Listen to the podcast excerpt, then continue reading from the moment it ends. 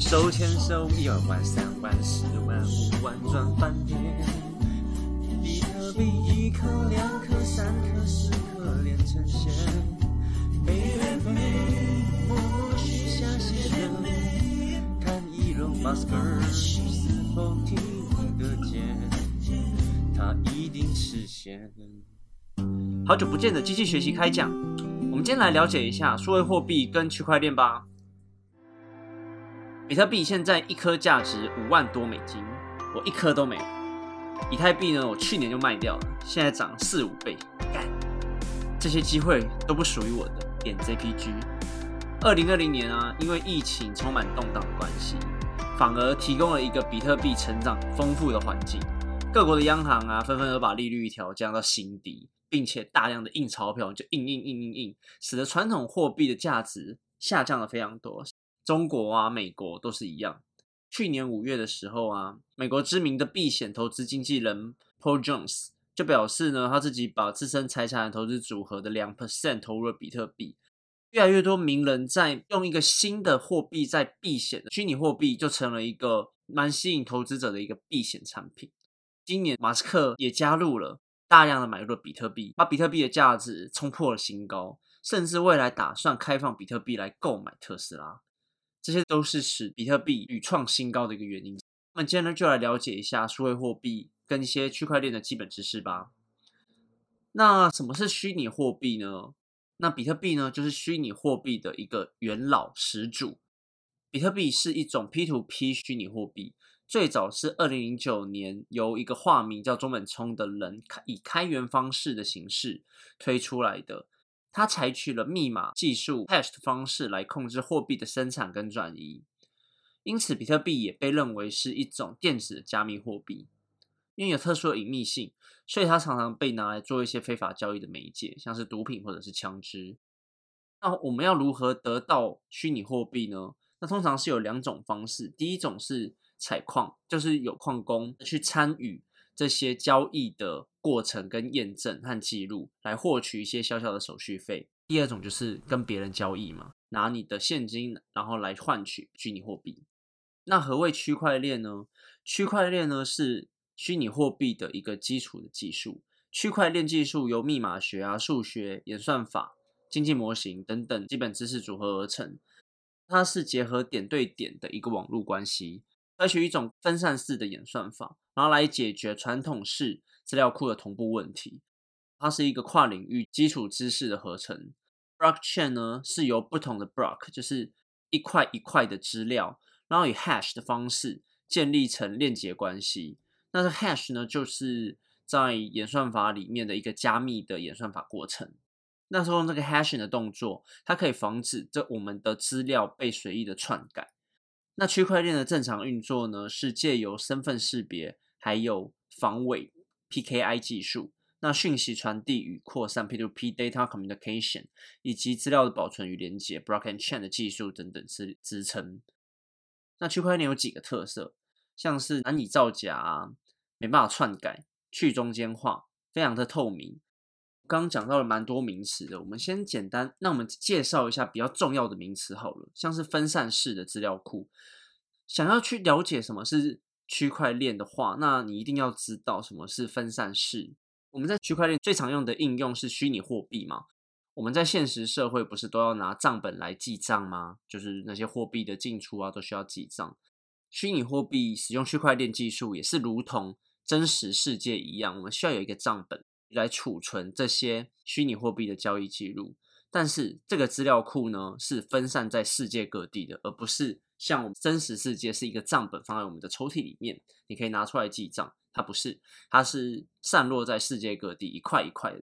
那传统的 A P P 或者是网络平台都会有一个 server 或者是电脑来专门储存这些资料。城市码怎么运行啊？资料的记录，一切都是以官方的那一个 server 跟资料库为准。这样做的好处就是持有者可以好好的管控嘛。但是问题就来了，就是裁判球员都是你的，那他想作弊，就是他很简单的可以做。如果官方这个中心的资料资料库如果被篡改的话，就没有办法了。那这个时候呢，就有人想说，嗯，那为什么我们不能把这个东西去去中间化，然后去做一个分散式的资料库，然后来保证这个资料的安全性跟保障？那区块链一般来说都是使用者去帮忙备份，当资料被切成成千上万个备份的时候，资料损毁啊，或者是被篡改的几率就大大降低了。那不同于现在用户的资料都被网络巨头或者是大公司，像 Facebook、Google 啊、YouTube 这些超大型的网络平台所掌控，区块链上的资料都是公开透明的，所有人都可以直接去存取上面的资料。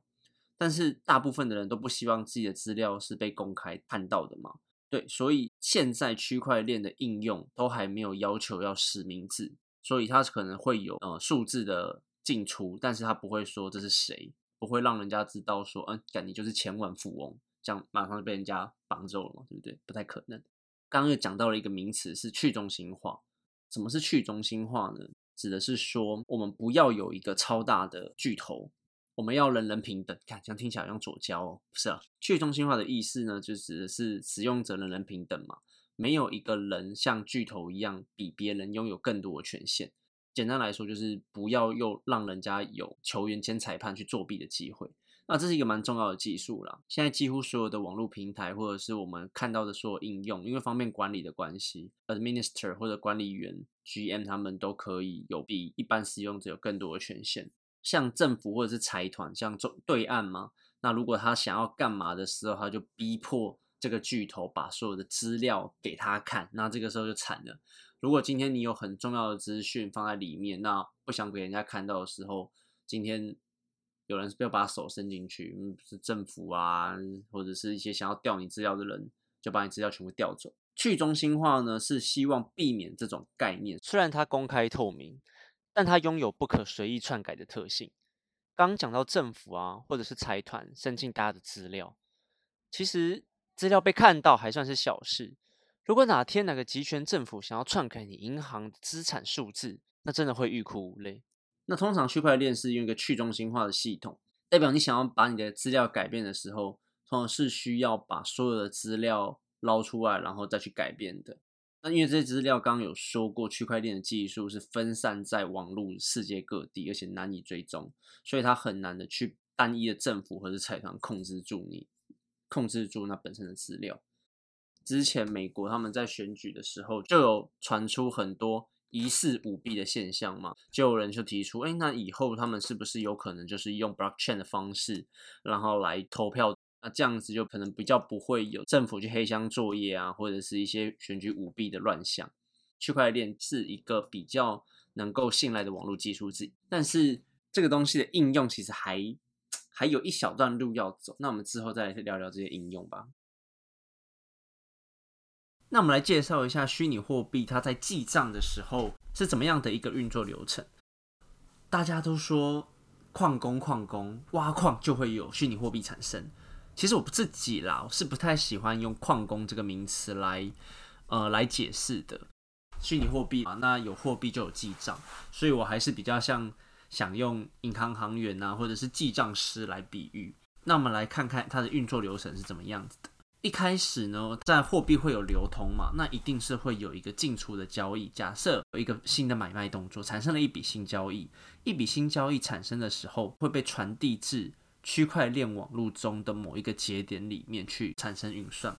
每个节点会将数笔未验证的交易 hash 值收集至区块中，那每个区块它可能就收集了数百笔或上千笔的交易，在一个区块 block 里面。那让谁去验证这些交易？那这个谁就是某这分散在世界各地的每一个电脑里面。那每个节点呢会进行工作量证明的计算，然后这个计算呢就可以让某个人或呃某个电脑去验证这个这一笔。我新产生的交易，那最快算出来这个结果的节点呢，来验证交易，就是取得共识的一个做法。刚刚产生那一笔新交易，被某一台电脑，就是某一个记账师，或者是将某一个矿工弄好了这一笔交易，那记账师就把它记起来嘛。就很多记账师要去呃抢这个交易，记完了之后，他会跟所有的 block 讲说，哦，这一个新交易已经被记录上了。那记录完的节点呢，会被接上新的区块里面。那被接上之后，将被无法篡改这个资料，那最后这个交易就验证完成啦。传统我们金融服务上的主要流程呢，就像刚刚我们讲的，交易发起嘛，那交易前的验证、交易的核准、核批、合约的签签订、交易处理、账务处理，然后最后交易完成。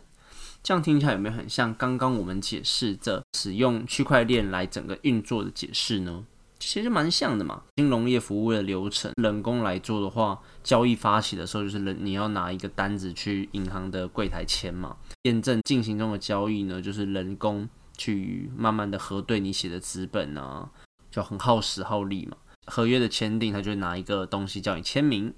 那最后交易处理完毕的时候，就是。他们再拿去他们的电脑把它踢好嘛？OK，那这样就完成了。那换成刚刚我们的区块链呢，就是整个是由线上的作业，并且是有世界分散在世界各地的矿工啊，或者是记账师帮你很快速的用电脑去运作。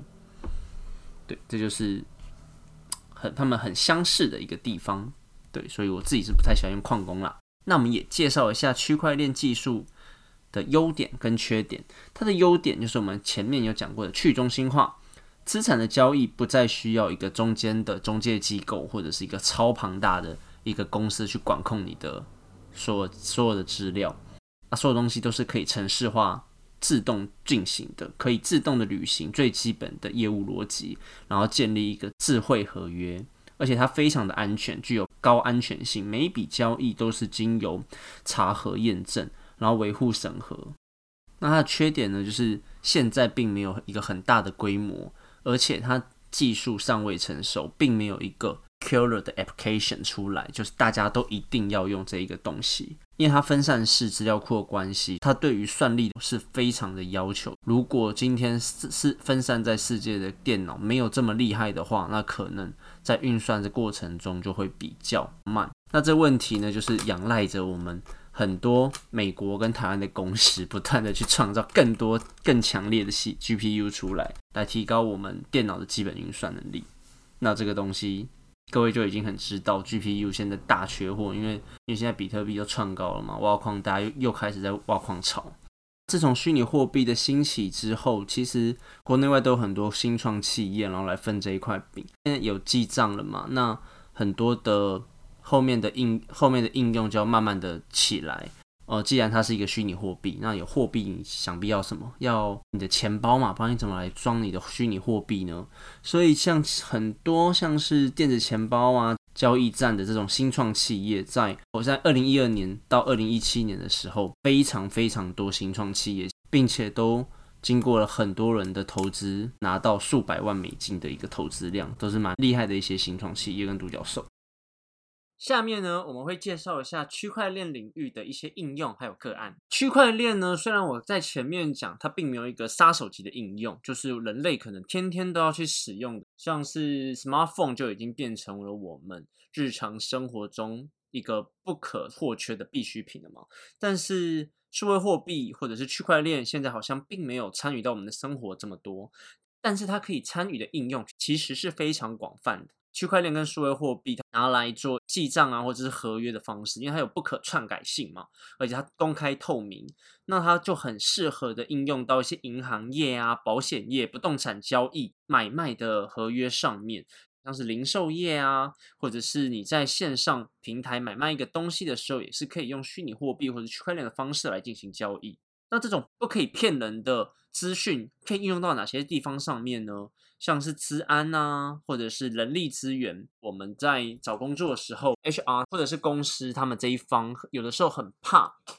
应征者他们给的是一些假资料，或者是哦乱写一些履历，明明你就没有那么厉害，那你就把你的履历打肿脸充胖子写的非常好。那这个时候呢，如果你是透过区块链不能骗人的特性的话，可以去判别这个人才到底是真的人才还是假的人才。还有很多啦，像是什么供应链管理啊、共成服务啊、遗嘱跟遗产啊、医疗保险啊、枪支追踪啊等等，像甚至像我们刚刚讲美国投票应用到投票上面去。那我刚刚讲的上述那些应用，其实很多都已经有新创企业跑出来做喽。像是银行业就是一个非常注重治安、资讯安全的一个行业，具备安全、不可篡改的这技术应用在银行业上面。像美国的新创团队 Through Machine 就开发了一连串的私有链的技术，然后提供非常安全的技术，然后跟银行、跟美国的银行端去做交流。刚刚有讲到很多合约上的问题，区块链可以帮助这些产业提供双方一个更安全的合约。像是还在 POC 阶段的 LenderBot 就允许人们透过 Facebook Manager 的注册、刻字化微型保险，将比特币的区块链建立成贷款的合约，成为一个可信任的第三方。它的目标呢是替个人产生一个高价值的资产，然后进行保险，以区块链确保这个东西的不变，并且提高一个超级高的透明度出来。不动产买卖就是一个资讯非常不对称的领域嘛。像是台湾就实价登录二点零嘛，这种东西还是有人会去质疑背后的不透明性，或者是被篡改的特性。那如果今天使用一个区块链的技术的话，它是不是就可以去确保资讯的透明度，并且它可以大量的节省了买卖双方还有中介中间的一些大量的文书作业，并且还可以避免中间的诈欺风险。那在讲到买卖的话，虚拟货币可以提供买卖双方的保障吗？那除了还没有实行的可以用比特币去买特斯拉之外，那汽车的租赁跟销售上面其实也是可以用这种智能合约的方式保障买卖双方。有一些线上音乐的平台其实也慢慢的在也慢慢的在开放使用虚拟货币来支付音乐版权的部分。最近最有名的一个应用是由格莱美的获奖者 ImagineHelp 他所成立的 Microsolia 公司。他就将歌曲跟智能合约做一个结合，音乐家就不用透过音乐公司，而可以直接的去销售到社会大众，不用透过唱片公司。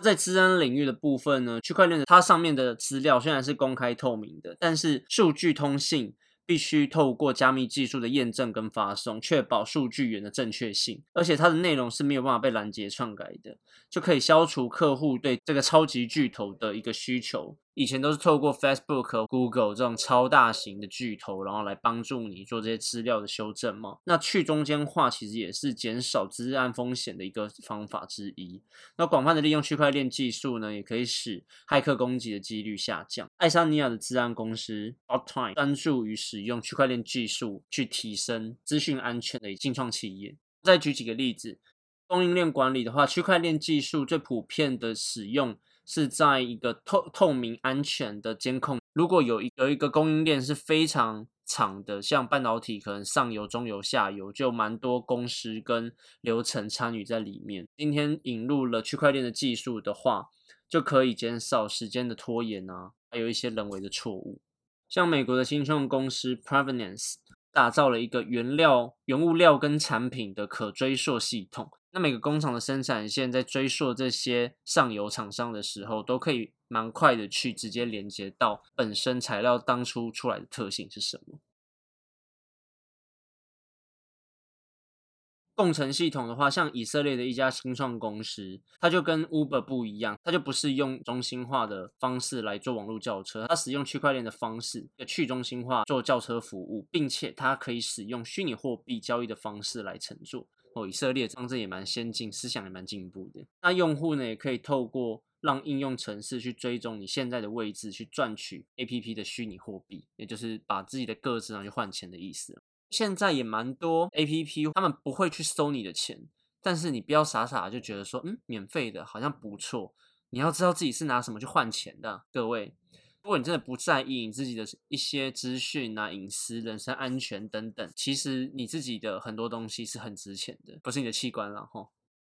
这一些政府应用的话，美国它的枪支就非常的泛滥嘛。那如果今天把枪支的资料和区块链的技术所结合的话，那你篡改，而且它公开透明，它可以防止不适合的申请人去取得枪支，而且。如果去结合医疗记录跟枪支的所有权的话，可以在枪支的拥有者和暴力事件的连接时提醒当地的执法单位。那美国对这个应用就走的蛮前面的。那一家新创公司 BlockSafe 就开发了一个区块链的系统，可以用来去追踪枪支的位置，还有一些个人的信誉记录的。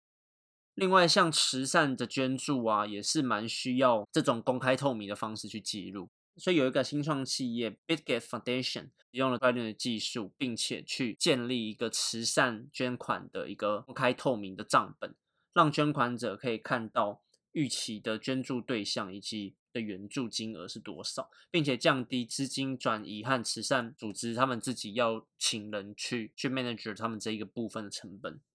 医疗保险呢，也是一个蛮不错的应用。医疗机构他们的资讯量其实真的非常的庞大，而且每一个系统他们在互相转移或给资料的时候，可能格式或很多东西不一样，那就会有很多很多明星的 data，或者是他们就转移不方便。如果今天把区块链的技术放进去的话，那就可以更安全的去跨平台分享他们自己。诊所啊，或者是医医院，他们自己的数据，那这些数据呢，就可以意味着可以协助医生或者是医院，然后来做更好的处置，然后提高他们的有效治疗。那在美国，其实也蛮多公司也在进行这一块上面的，最有名的就是飞利浦区块链的实验室，然后在跟当地美国当地的一些医院已经进行，已经开始进行密切的合作。最后就是我刚刚其实有提过的，就是美国在二零二零年的一选举争议嘛。那民主党在最后的几个小时之内，然后大量的邮寄选票逆转了整个选举的结果。共和党的人其实都觉得蛮不公平的嘛。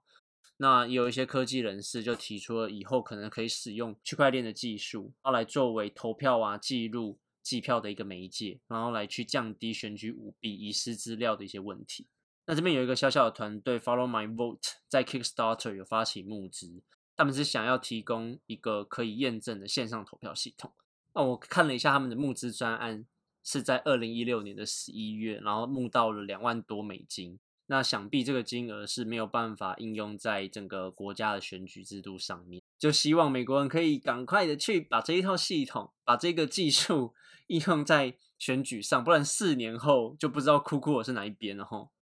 我们刚刚讲了蛮多应用，其实都是国外的。有些人就会想问说，国内有没有相关的区块链或者是虚拟货币的应用呢？像卫福部啊，他们就是利用 blockchain 的技术，然后加入了食品安全跟追源系统。那就像是我刚刚前面讲过，呃，供应链嘛。那食品安全也是有上下游的部分，像是现在最紧迫的就是来猪。哪些猪只是来自于美国，而且是并且拥有莱克多巴胺的猪，那就可能可以使用区块链的技术，然后把这些资料好好的放在云端上，因为它的不可磨灭性，所以我们不用去质疑它这个 data 的真伪。